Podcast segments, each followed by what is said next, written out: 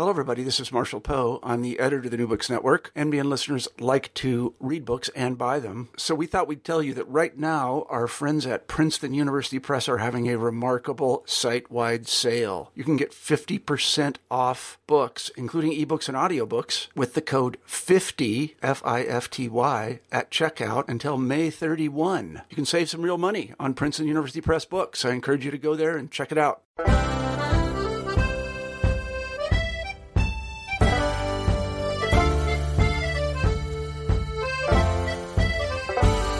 Welcome to New Books in the Environment. I'm Jason Schwartz. John Mooallem has made a career out of writing about animals and the strange lengths to which people constantly have to go to reconcile sharing a world with them. Sometimes it means spiking our window ledges to keep pigeons from landing there. Other times it means donning elaborate.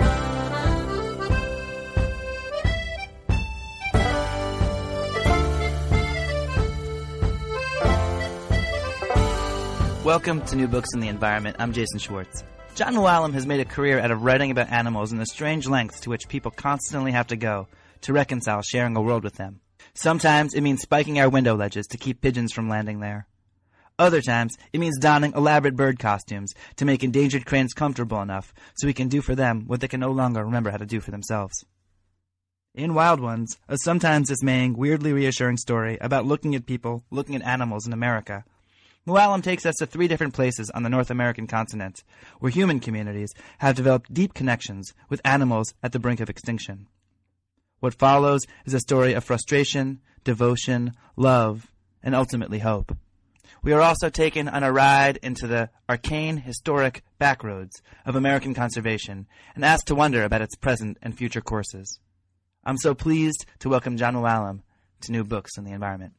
Hey, John, how are you? I'm good. How are you doing, Jason? Good, thanks. Your book starts in Churchill, Manitoba, which is a town that's basically at the margins of human habitability. Um, and the people who live there live in the vestiges of a former military base. Um, polar bears congregate there waiting for the Arctic ice to form.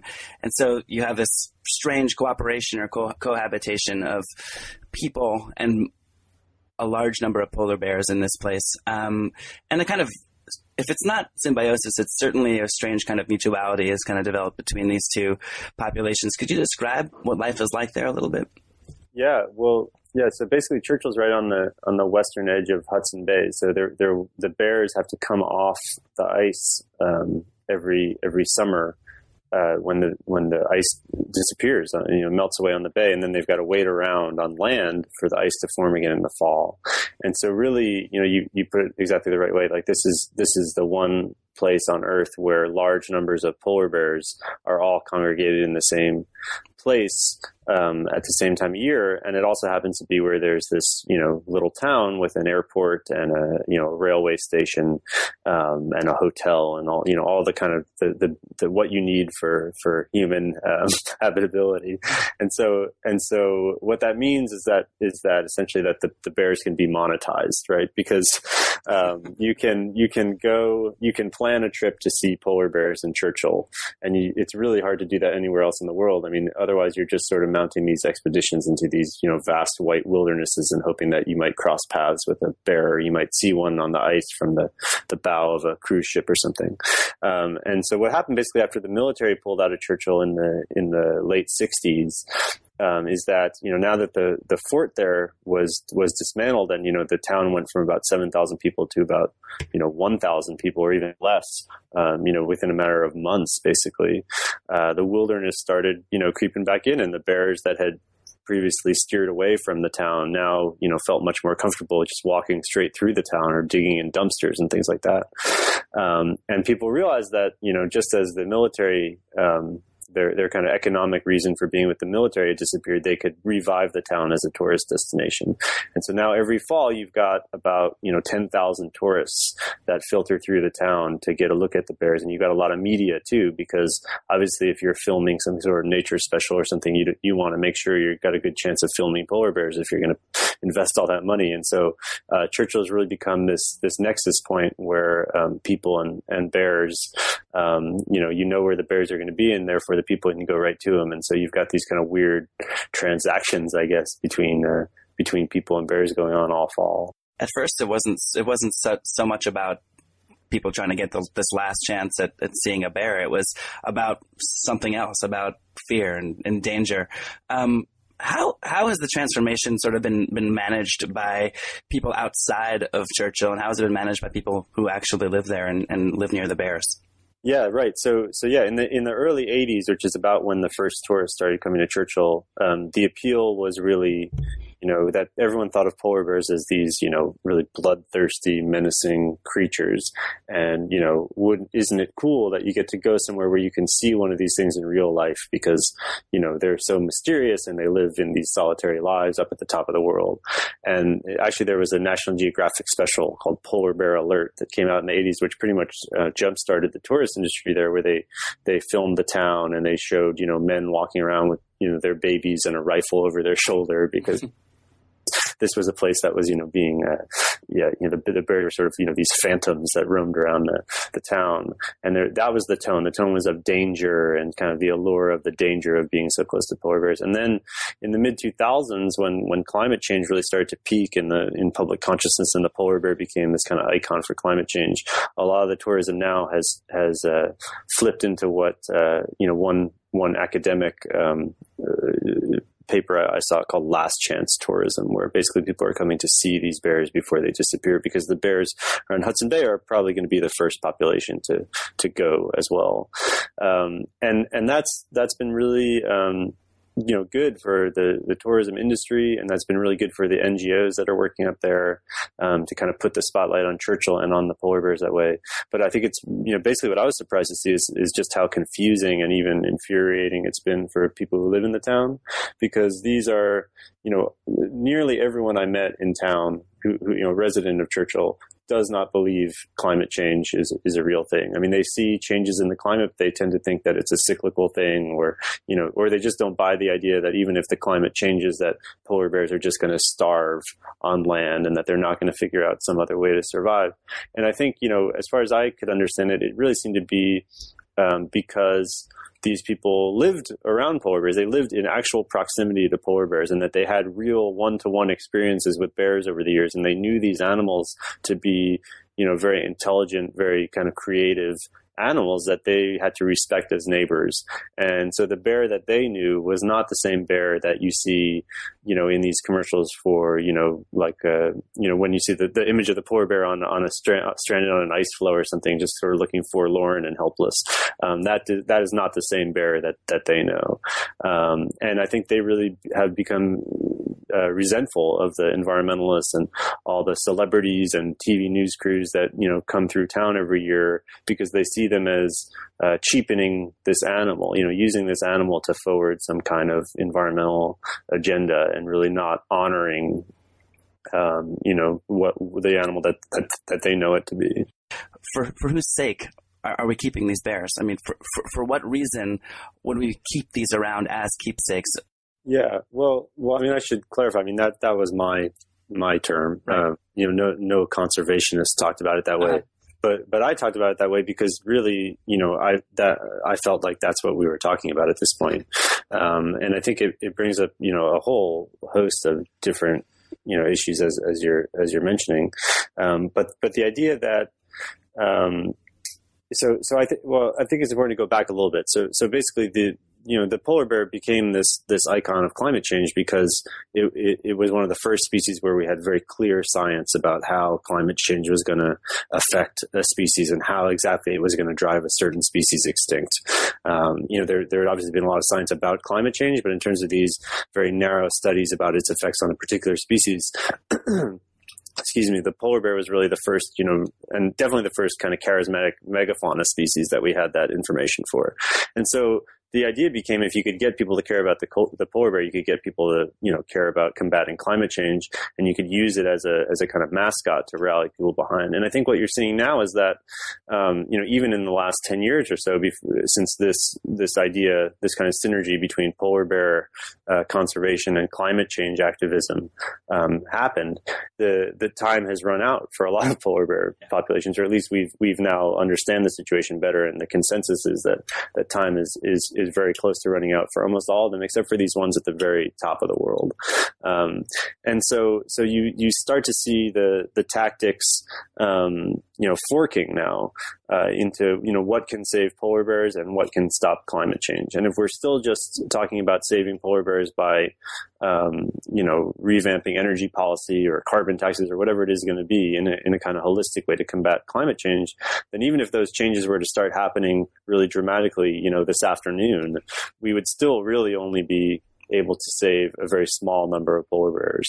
Um, and and so and and I think not to say that's not worthwhile. I'm just sort of laying out, you know, realistically what we're what we're talking about.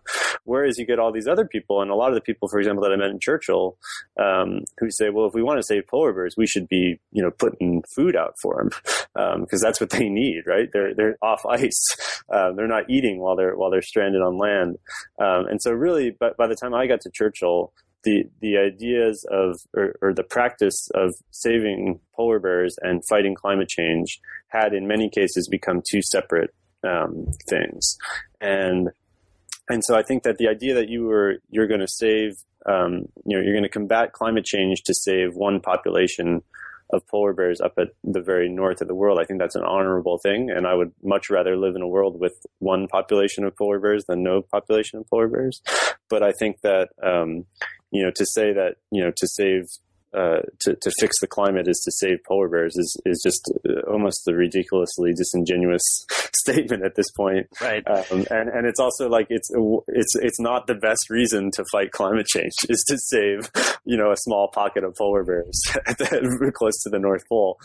there's, there's much more compelling reasons, um, to, to fight climate change. And there's, and I honestly think at this point too, there's, there's much, you know, since we've had, you know, Sandy and, you know, kind of other weather events, um, that that people are starting to internalize as as you know caused by climate change, there's even more um, compelling reasons I think that you could rally people behind um, than than polar bears. And I think you see that you you don't see environmentalists really talking about polar bears to, to the same extent. No, it it, it, it almost seems like their 15 minutes are like it's at 14:45, doesn't it? With the polar bears. exactly, yeah. And and you know, when I was in Churchill, it was like you could really see that that was at the, and that's what I write about. So you know, for the most extent, is sort of how how the polar bear was on the verge of jumping the shark. You know, yeah. Um, you really started to see it, and I think it's because you know it, it because of what I'm talking about, because it, the reality of the situation and all of its complexities was starting to be of the polar bear situation was was starting to you know really come into relief, and once you see um, the complexities of actually, you know, of preserving a species like the polar bear, you realize that it's not really a tidy symbol for this other larger problem. Well, I mean, and I think that, that some groups and some people might even think of protecting the polar bear as as goal one, and climate change as a means for seeking protection for for the polar bear. I mean, you, you take you know, uh, Center for Biodiversity, which has traditionally used the um, the Endangered Species Act to, um, you know, to get the United States to um, keep to its promises of of protecting species and ecosystems. And they've been they've their tack has been, as you outline in your book, their tack has been to try to get to try to get protection for the polar bear through climate change. Could you describe a little bit about their use of Endangered Species Act and maybe a little bit about the strangeness of that act and sort of everybody's surprise that it's that it's still going? Yeah, so so yeah, I tell this story in the book because I was really curious to see, well, you know, how did the so I should say also, you know, when I was like shopping the book proposal around editors in New York, um, you know, one editor actually like suggested, well, maybe you don't want to write about polar bears because they're kind of overexposed mm-hmm. now, you know. And I thought that like that's that's exactly why I want to write about polar bears. You know, how does a how does an endangered species like how does an animal that lives where no no people live become overexposed, right? Um, and so I wanted to tell that story. I wanted to sort of piece together how this had all happened, and and it largely had to do with um, the Center for Biological Diversity in 2000 2005, I believe. I may have that. It may have been 2006. I think it was 2005. Had filed a um, petition to list the bear under the Endangered Species Act, and this was really in the book. Um, you know, both in my learning about this and also in the way I, I lay it out in the book, this was how I got to know about the ins and outs of the Endangered Species Act and sort of, sort of some of the surprising idiosyncrasies of the law. But basically, they, they were really just looking to confront the Bush administration with um, climate science. You know, this was at a time when, when even you know, getting in a legal context, getting the government to concede that you know carbon emissions caused climate change was very difficult. And so you know there was there was efforts to do it using the Clean Air Act and all sorts of other different legal um, devices. And then um, Kassie Siegel and Brendan Cummings, these two attorneys at the, at the Center for Biological Diversity, had these really kind of brilliant ideas that, well, you know, we can use the Endangered Species Act to do it because when you petition for a species to be listed, the government has to look at the quote best available science to assess how you know how serious the threat to that species is.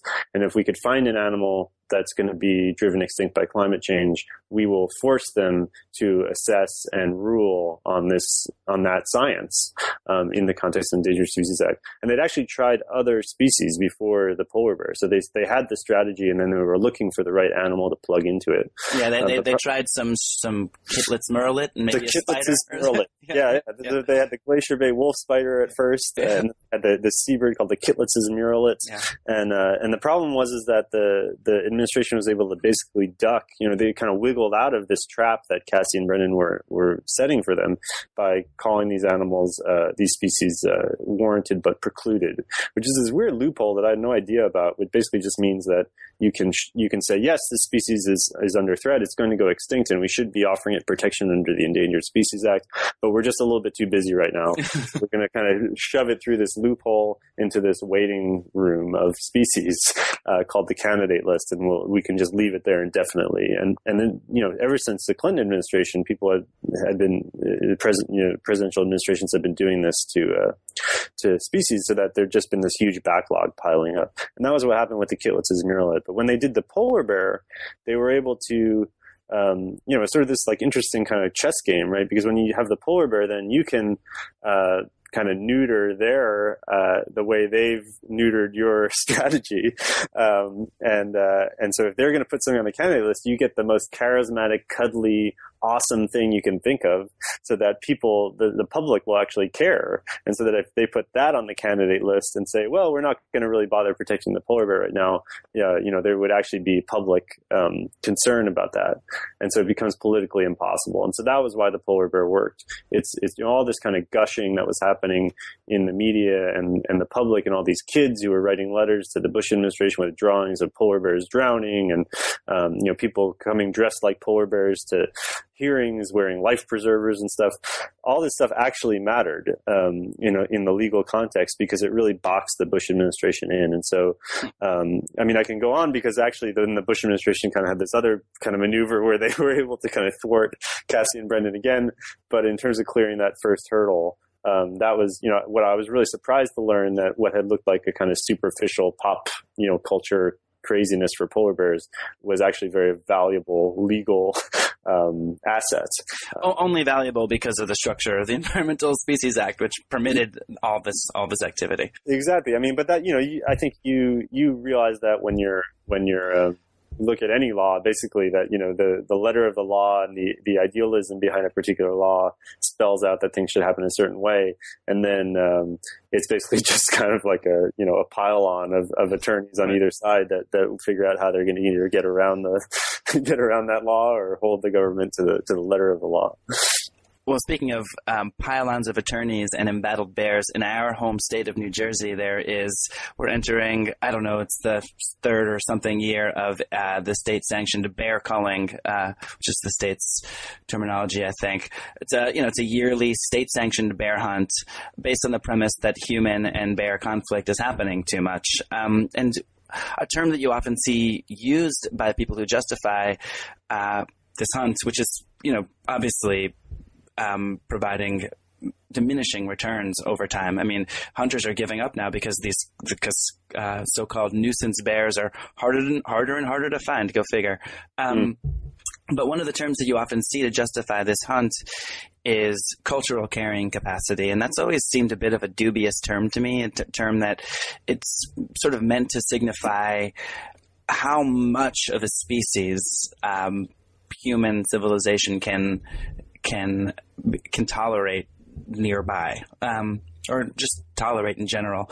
Um, it's always seemed like a way, a means of justifying something like a bear culling. But in your book, you kind of take a more holistic uh, uh, position on the term. Um, how do you take cultural carrying capacity, and, and what do you think of as, as its significance in this conversation? Yeah, I actually think it's a brilliant term. Um, you know, it was there were there were uh, several moments in you know when I was re- reporting the book where I would hit on a hit on a term like this. You know, that just suddenly explains so much to me. You know, so many of the things I'd been seeing now, I had a way to to think about them, um, and uh, this was definitely one of them. And and I, I think it's you know, I would I would completely disagree with you. I mean, I think it's it's not dubious at all. I think actually it's it's it's the one thing that that matters um, right now in in terms of you know what species are going to stick around on the planet or not is basically how much we want to tolerate them, and uh, and you know usually you you see it applied to. Uh, things like deer or wild turkeys or you know bears in some cases you know things that we actually have you know, we live in proximity to and we have close contact with. Um, you know, you, how many deer are we going to have? Well, we're going to have as many deer as we're going to have before they really start pissing people off, or until you know, like Lyme disease spikes. Um, you know, and or we're going to have as many bears as, as we're going to have until they start turning up, you know, on kids' trampolines and backyards. Um, so but I but I also think there's a broader way to think about it. and it gets back to this Endangered Species Act stuff, which is that you know even animals like the Kittlitz's murrelet, which you know there are really a hand, only a handful of people in the world who have even seen this bird, and virtually all of them are biologists who study the bird. You know, it lives like on these glacial ice sheets.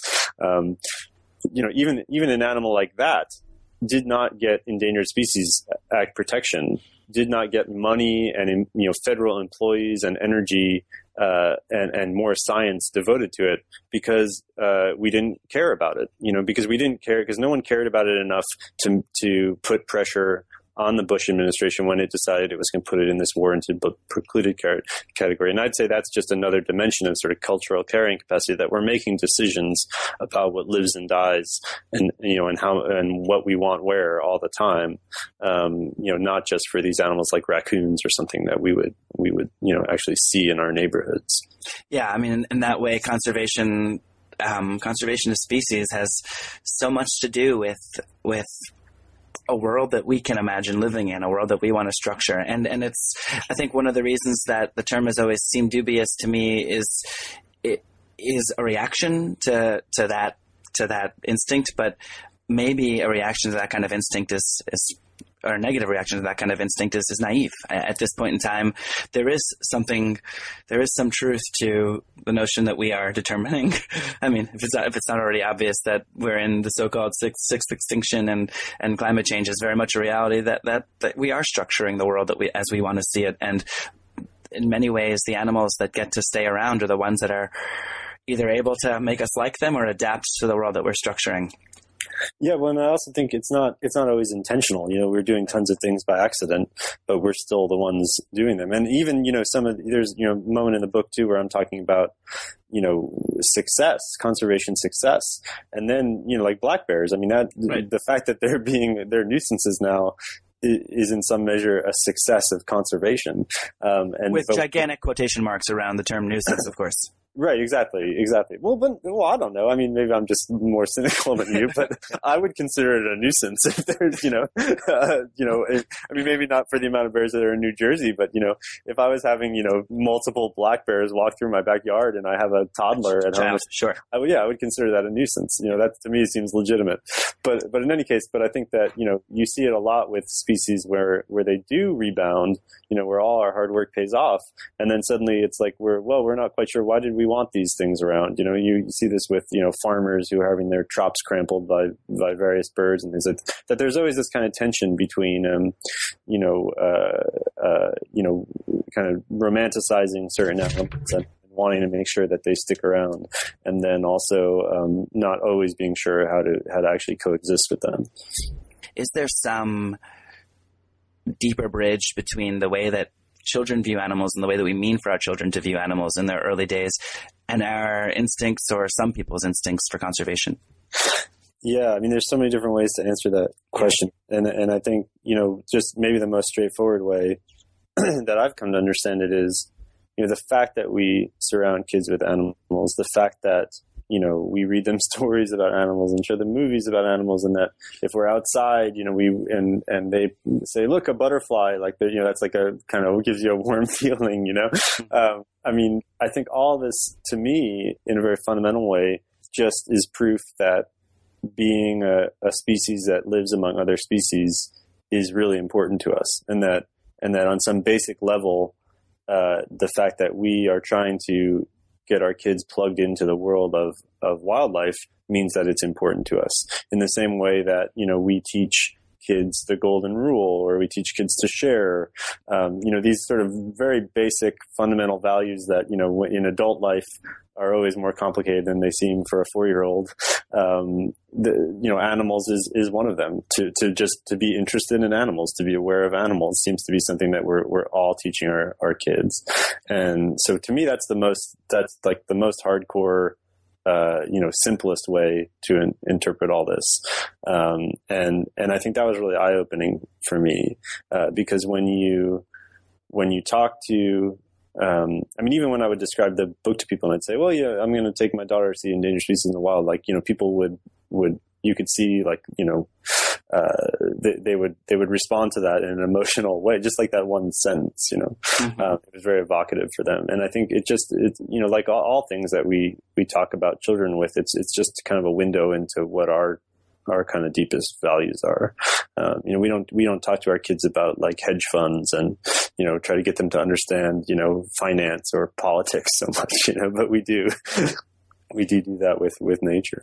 Well, I mean, there's a there's a certain so your book, you know, it's called The Wild Ones, a sometimes dismaying, weirdly reassuring story about looking at people, looking at animals in America, and despite the quirkiness and I think perfectness of the subtitle, it's actually the the major title, the whatever that publishing word is, wild, wild. the title.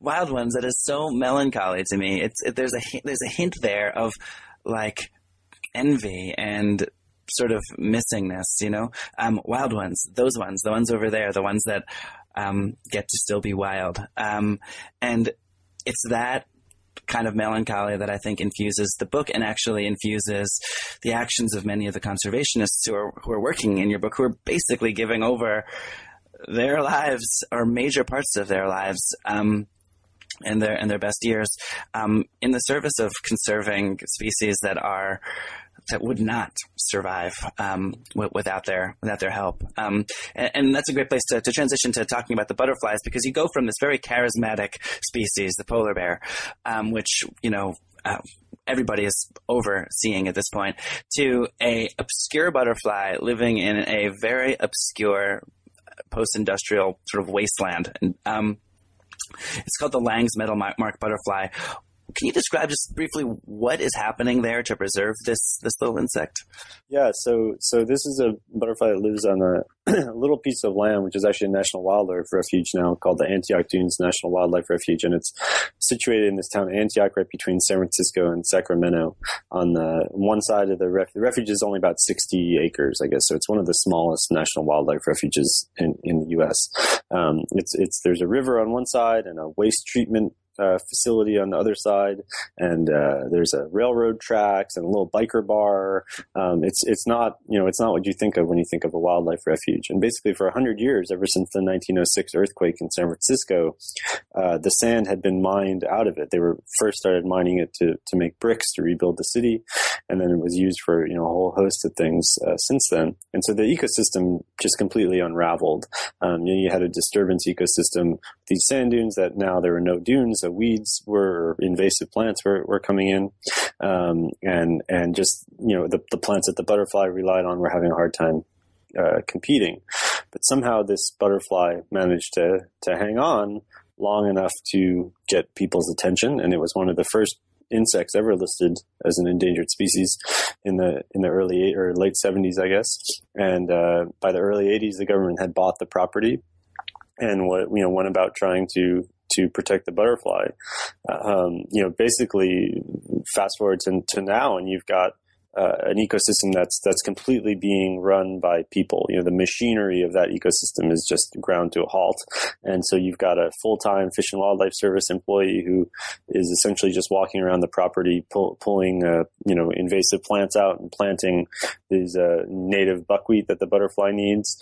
Uh, you've got uh, a biologist in uh, Southern California who's breeding the, the butterflies in captivity, and then driving up with larvae every spring and walking around the property, uh, placing the larvae on, on the leaves of the buckwheat as though she were like a female butterfly laying eggs around the refuge.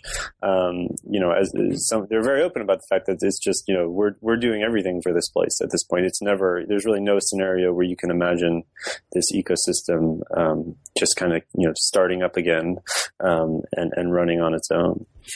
So, uh, both the survival of, of this butterfly in this very small little fingernail of a, of a, of a place and the survival of the ecosystem that would preserve it are reliant upon conservation. And, and that's actually a term that I'd, I'd never heard before, conservation reliance. And um, it's a term that, uh, it's a theme that, that that pretty much infuses the book that that there is a that there is now in many places in the world um, uh, a form of wildlife that is utterly dependent upon very direct human maintenance of their of many of their natural behaviors just so that they can they can survive. Um, that's that's very interesting, and that's a very interesting part of the book. But but sort of equally interesting and quiet, more quiet in the book is is a is your discussion of a different kind of species, species unto itself. It's it's that conservationist species, the the devotee, um, the diehard who goes to extreme lengths to keep these conservation reliant species like the metalmark or the whooping crane around. Um, and it got me to thinking about another kind of reverse direction of conservation reliance. Um, does conservation reliance somehow um, illuminate as a term? The relationship that, that some of these conservationists have to the upkeep of the of, of, of their spe- of their particular species. It's like, is it a codependent relationship? Yeah, yeah, a little bit. Yeah, that's interesting. I mean, I, I think so. I mean, I, I, would I would say absolutely yes, but I, I worry that that right. somehow cheapens it. You know, and I think that I mean, to me, it's it's. I mean, you're exactly right. I mean, this getting to know the people doing these projects and and actually spending you know huge amounts of time with them um, was to me just the real pleasure of, of doing this book. I mean, the, the ideas are, are nice. You know, it's interesting in an intellectual way to learn about kind of the, the planet we're living on right now.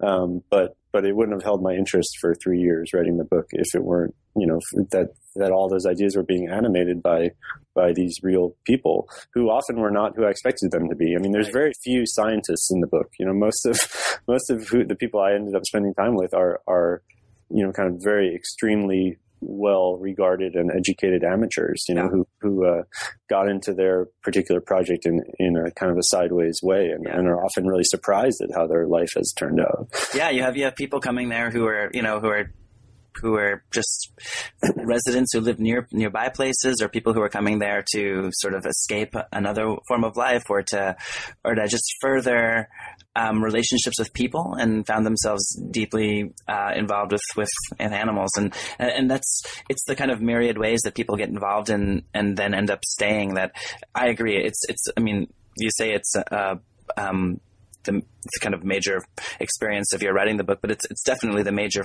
experience of reading the book is is developing relationships, and, and you go into pretty good depth um, with a lot of the people who you meet, and and it is kind of incredible that they're that they're that they began as amateurs and in their experience in this very small niche in a very with a very particular species had become the foremost experts in the world in the conservation of, of their relative species. Um, um, what is shifting baseline syndrome? That, that's something that, also, that I hadn't really come across all that much either. Well, can you describe what that is? Yeah, so this was something that I discovered in the context of, of Antioch Dunes. It was another case where I was, you know, learning about a, a particular place or particular person, and then it turns out there's a scientific concept that's that explains it perfectly.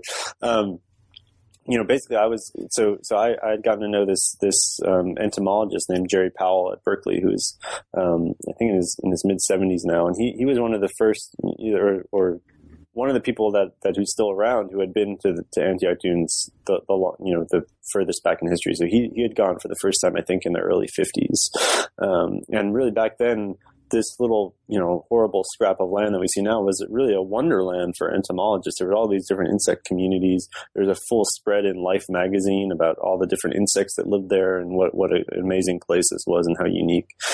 And, uh, and Dr. Powell had basically seen this place destroyed over the course of his life and had been stu- trying to study that decline. And he uh, did a really interesting study where he tried to chart, you know, looking at museum specimens that had been collected there over the years. He tried to chart when different species disappeared from the dunes, when no one could go there and collect them anymore. Um, and what he found actually was the opposite. He found that um, the biodiversity was was increasing um, because, or it appeared to be increasing because he kept seeing as as the years went on more and more different kinds of species being collected rather than fewer species. And he he he, he was able to explain this because he had an epiphany and he realized he thought about um, entomologist nets and that the way um, over the years, the holes in the netting had gotten smaller and smaller so that you could trap smaller insects, and that people's attention had turned to smaller insects. So the first people that went to Antioch Dunes, um, you know, uh, looked at, uh, ca- you know, caught all the big sexy stuff, and then that was that sort of declined, and then the next generation came along and looked for smaller insects, and to the point where he was like burrowing around in the dirt and trapping nocturnal stuff.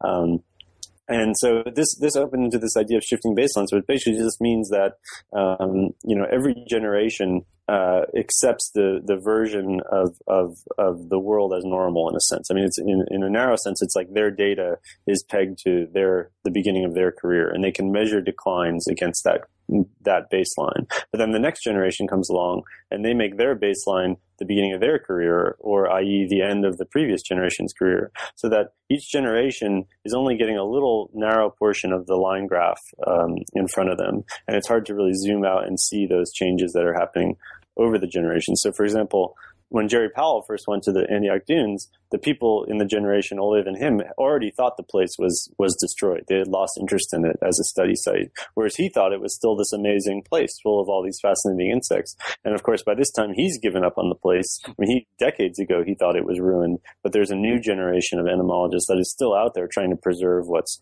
what's there. So it's it's kind of a I don't really know what to do with that idea to be honest. On the one hand, it's very reassuring that every generation seems to have this capacity to find beauty and and be fascinated by whatever left left. On the other hand, it's it's sort of terrifying because the empirically the damage is just stacking up in the background, whether we notice it or not.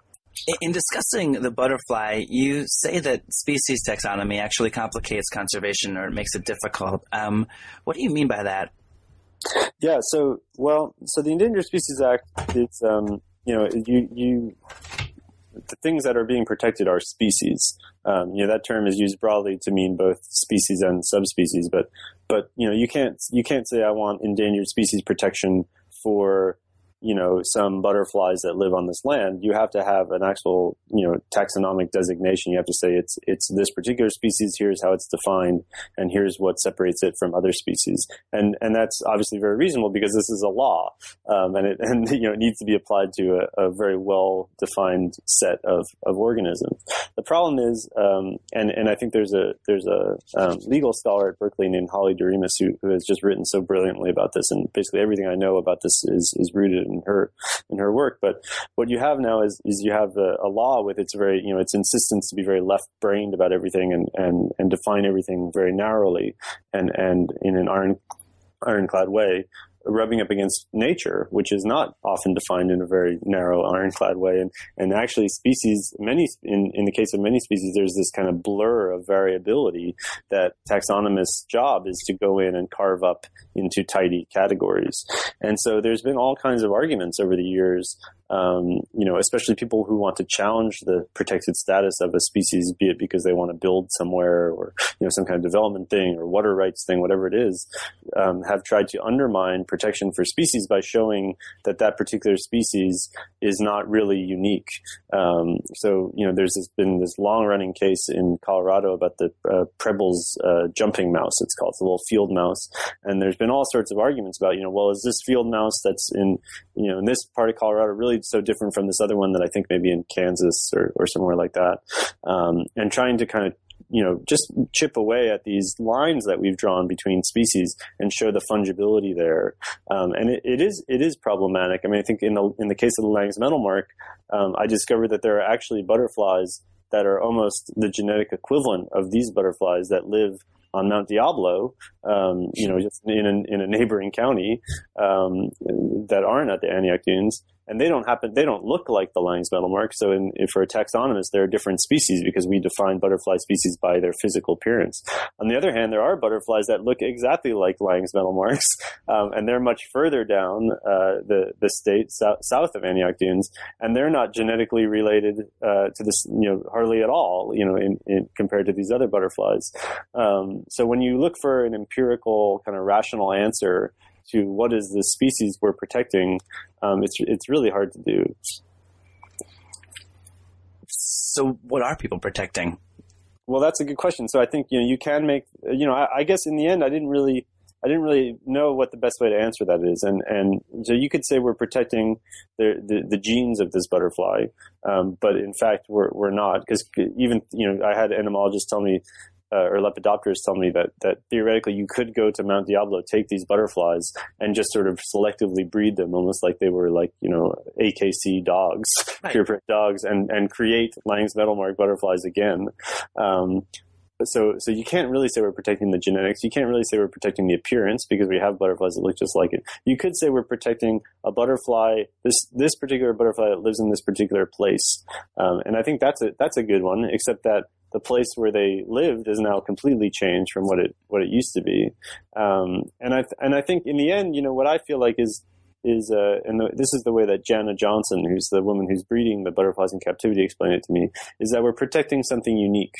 Um, we're and and we're protecting uh, the idea that there is a butterfly that lives on this land in Antioch, and that the that that arrangement of butterfly and landscape does not exist anywhere else.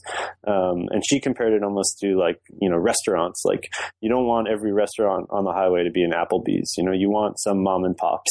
Um, and I think that there is value to that. You know, I think that there is value to celebrating what is um, specific to a particular place, even if the place is completely different than it than it once was. Um, can I make an argument that protecting this butterfly is more important than protecting, you know, some other species? Not really. Can I make an argument that protecting this butterfly is more important than building a power plant down the road, which they're trying to do? Um, to be honest, I'm not really sure. I'm not really sure how I feel about that. Um, there are very good reasons to build a to build a power plant there, you know. Um, so so maybe this is a case where we just want to let it go. But I do celebrate the idea that there are people who think that this is a beautiful thing that exists in one place and therefore it's worth saving because I think frankly we need we need more energy like that. Otherwise, we will lose all those unique things. Yeah, I mean, that the kind of creativity or or even just the the faith that that that relationship to that animal and to that place means something is I mean, a, a, though very nuanced and complex way of expressing the importance of something, um, you know, uh, it's it's a real conviction. It's it's a conviction that that that um, I think probably is bolstered by people going out into out into the wild and, and if, if we can use the word wild, um, go out into the wild and seeing those animals perform there as they would normally perform. It's, it's, it, that behavior means something. I mean, whether or not that in the kind of system evaluation that, that the meaning of that behavior, um, equates to the meaning of a power plant, that's another question. But it, but to say that it doesn't mean something is, um, understandably viewable, I think, as as an impoverishment. Um, and yeah, and I think that the, it's it's a sort of unfortunate that we end up talking about these things in in in the specific because it's very hard, I think, to make you know a a completely um, irrefutable argument for the preservation of any one species. Right. Um, but but I think that you know there's a larger principle um, that that you know it's it's worth. I'm very glad there are people who are who are really making that argument for all these species because some of them are going to prevail. um, and and I guess you know for me you know not not to oversimplify, but in the general, it's most important. I think that some of them prevail rather than that any one particular one uh, does what the human, what does the human crane hybrid yeah. look like to you? It, what is what is that creature? Yeah, well, so here's a here's a case. You know, um, going from from the butterfly to the whooping crane, where you really see, um, you know, what what prolonged human involvement on the order of what's happening with the butterfly looks like after you know 90 years basically um, or, or, 80 years i guess. Um, you know, there were four, 14 to 16 wild whooping cranes left in, in the late 1930s and ever since then um, you know people and whooping cranes have just been you know increasingly more entangled in all sorts of bizarre and very intimate ways. Um, and and in some ways it's very affirming because you see that what you know, the, the, the whooping crane looked as hopeless and as desperate and sort of as absurd as the butterfly can look now in the 1930s. Um, and now it, it, actually looks a lot better. um, uh, you know, in the sense that there are more, there are many more whooping cranes. There's thir- you know, about 300 whooping cranes in the population that once had 16, and now they're starting to get this other population up and running in the eastern part of the country. So that's a that's a huge success in some ways, and, and something that would have been you know unimaginable. I mean, I can't imagine a scenario like that happening with the butterfly, and yet here, you know, basically this tells me that it, that it's possible, uh, given enough time and enough ingenuity. On the other hand, it's still very desperate. um, it's still you know sort of on the knife edge of, of extinction. Um, and the and the trouble that they're having in getting this new population going in the eastern U.S. it just shows you how complicated it can be. Where you basically have birds being raised in captivity by people in white costumes, so that the birds don't imprint on the people and and uh, think that they're people and become sexually attracted to people instead of birds. Which has happened before. Which has happened before, yes. And uh, and then you've got the uh, people, these guys in in a nonprofit called Operation Migration, who lead the birds on a on a migration from Wisconsin to Florida in ultralight airplanes still wearing the costumes, not talking around the birds, so that the birds who would normally learn migration from their parents uh, can learn how to migrate because their parents are still back in the lab in Maryland and they've been plopped down at this refuge in Wisconsin without any any kind of guides. Um, so so uh, so this is the um, this is the hybrid creature, um, I guess, is that it's it's a it's a very much a cooperative effort between birds and, and people to teach these birds what they need to know. Um, on the other hand, the, the vision, you know, this was undertaken with the idea that uh, the, this would all be phased out eventually. That once there were enough birds who had learned to migrate and had grown to maturity and were breeding themselves, that people wouldn't be necessary anymore. And that's actually taken a lot longer than anyone thought. Partly because the birds are having trouble breeding. They abandon their nests at the refuge, and there's a few theories why. Um, it seems likely that it's it's a problem with a black fly infestation that the, the birds are just kind of being um, harassed by these flies. Um, but th- there is a possibility that it's also you know somehow there's a glitch in these birds you know, programming, I guess, use a computer metaphor, which is sort of offensive, but um, that, that somehow raising, ra- yeah, raising ra- these cyborg whooping cranes, so, uh, so, that raising you know whooping cranes in white costumes somehow doesn't teach them what they need to know to be good parents. Um, and as far as I know, that's still an open debate. Although the black fly thing is is uh, seems like it's picking up more credibility, but um, I haven't checked in with it lately. I mean, um, yeah. So go, go ahead.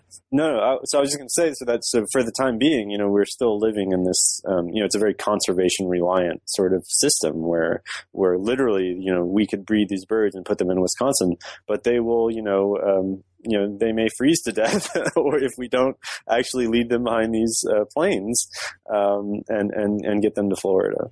I mean, it's it's a particular case and it's an extreme case, but it is a model for many of these wild populations that we have to kind of prod and bully and cajole into surviving. You know, um, absolutely. I mean, the, from from you know species that we have to that we tell ourselves we have to cull to to species that we have to guide in their migrations to species that we've got to sort of shock to keep them in places where where they're going to be safe. There is a culture in the in, among conservationists of bullying animals into being themselves, and it's a pretty it's a pretty fine line between between conservation there and domestication. Yeah, I, th- I think that's exactly right. Is that is that when you are in control of so much, um, and and not just doing things purposefully, but then realizing that when you don't do things purposely, there are consequences that are unanticipated and that complicate it. So then you have to step back in. I mean, it describes something called the otter free zone, right. which was like, you know, this, this, uh, scheme in, in the, um, started in the 80s in Southern California where they were reintroducing otters. And then we had problems because, uh, you know, fishermen didn't want them around and there was, uh, offshore oil exploration going on. So the, the, the government actually said, okay, we'll set up an otter free zone. And if otters go into this particular area of the ocean, which I think was like the size of Texas, you know, we will get them out and move them, you know? And so, and so basically once you set these things in motion, if, if you've set them in motion, in a way you have to take responsibility for them as well. Um, you know, once they're in motion. And so I think that the whooping crane thing, you know, it definitely looks ridiculous, but only because of the airplanes and the costumes. In terms of the intensity of the effort, um, you know, it's, it's, it's really representative, I think, of a, of a whole wave of, of conservation work that's going on right now. Yeah. And it, and it sort of brings into relief what I mean, just coming back to coming back around to the notion of wildness, it it brings into relief a kind of commodity that is wildness, a, a thing that we are trading in and building whole industries into, um, and investing or doing our best to invest animals with, um, so that that we can know that it exists out there. And yeah, it's, it's very much. Um, I mean, I think that's that. You know, people talk about utilitarian view, views of wildlife, and you tell you know we, we want to preserve elk so that we can hunt them or things like that. And then the the opposite of that is a kind of more aesthetic um, or moral, or you know, there's these different categories that Stephen Kellert developed. Existence but, but actually, value. exactly, I, I would actually argue that in some way all values are utilitarian because we we want to use the the wild animals as to, to know that they're there, that that gives us a, a pleasure. It's still to, to satisfy a human desire. Um, you know, we may not be directly interacting with it in the way that we're shooting it or that we, we actually use it, but we do use it in a, in a kind of a psychic uh, way. You know, sometimes we want we want a species uh, to still be on a particular piece of land because we just want to not feel like we drove it extinct, um, and and that basically, you know, I, I take the view that these are all all of these recoveries in some ways are, are designed to serve human values. And, and it's just a matter of parsing out how you feel about those different values and which ones you feel like are more important. Is there something that we're protecting ourselves from by protecting wildness out there? Is there something that about wildness that we feel like we need we need around? Well, I think there's definitely a longing. I mean, you see throughout history, you know, people didn't talk about animals this way 100 years ago. You know, no one, no one celebrated, well, no, 100 years ago, maybe not 150 years ago, you know. Um, it wasn't until about the turn of the, uh, you know, from in the late 1800s, early 1900s that people started to romanticize um, animals in, in a way where you know you could look at a think about a bear and think about it as being this pure kind of competent thing that was doing its thing in the woods and you know didn't that make us feel good about the richness of planet earth you know before that it was just it was like this monster that wanted to eat your chickens mm-hmm. Um, you know it was more like the way we would see rats um, than than the way we see a we see a bear now um, so so I think that you know given the the kind of lives we lead I think it's it's really it's natural that we would we would want to know that there was something else out there there we wanted there's something that was more from where we came from than than maybe where we're heading. Right, exactly. It's like when, when you when you live near a tiger and the, that tiger is is stalking you and uh, um, you know putting everything that you have, life and property, at risk. Uh, you're probably not not so likely to um, to appreciate the tiger being there. Um, but when you're far away, you want to know it's there. Yeah, and I and I don't think that's um, you know, I don't think that undermines the cause of conservation at all. You know, I, I think it's like the, the kind of romance of animals and their imaginative value is, is maybe the, in some ways the most important um, purpose a lot of species are are serving right now. Um, and I, and I, I, do wish there was a way for conservationists to talk about that more without feeling like they were setting themselves up for for getting attacked. I mean, in the same way that, you know, we talk about art or, you know, historic preservation or, you know, all of these things that we, we don't feel the need to justify um, you know, but by some empirical scientific value. Um, there's just a consensus that um, emotionally or imaginatively, these are important parts, um, you know, important facets of the planet. Um, I mean, I, I, understand it's hard to maybe go before a congressional committee and get the kind of funding you need, uh, if that's your argument. But but I do I do really hope that that conservationists can figure out a, a more compelling way to talk about those values because I think ultimately those are the things that really resonate with people more than you know, um, you know, apex predators restoring grassland or whatever it is. You know. Jon Mooallem, it is always an education to talk with you. Oh, thanks, man. You too. Thank you so much. Thank you so much. Talk to you soon. Okay, bye, Jason. Bye. Thanks a lot for listening, everybody. The theme music for today's show was written and recorded by the band Black Prairie. It's from their musical accompaniment to Jon's book, a record called Wild Ones, a musical score for the things that you might see in your head when you reflect on certain characters and incidents that you read about in the book. It can be found at blog.blackprairie.com. And please, if you haven't already, go out and read Jon's book, Wild Ones. I promise we left the best parts for you.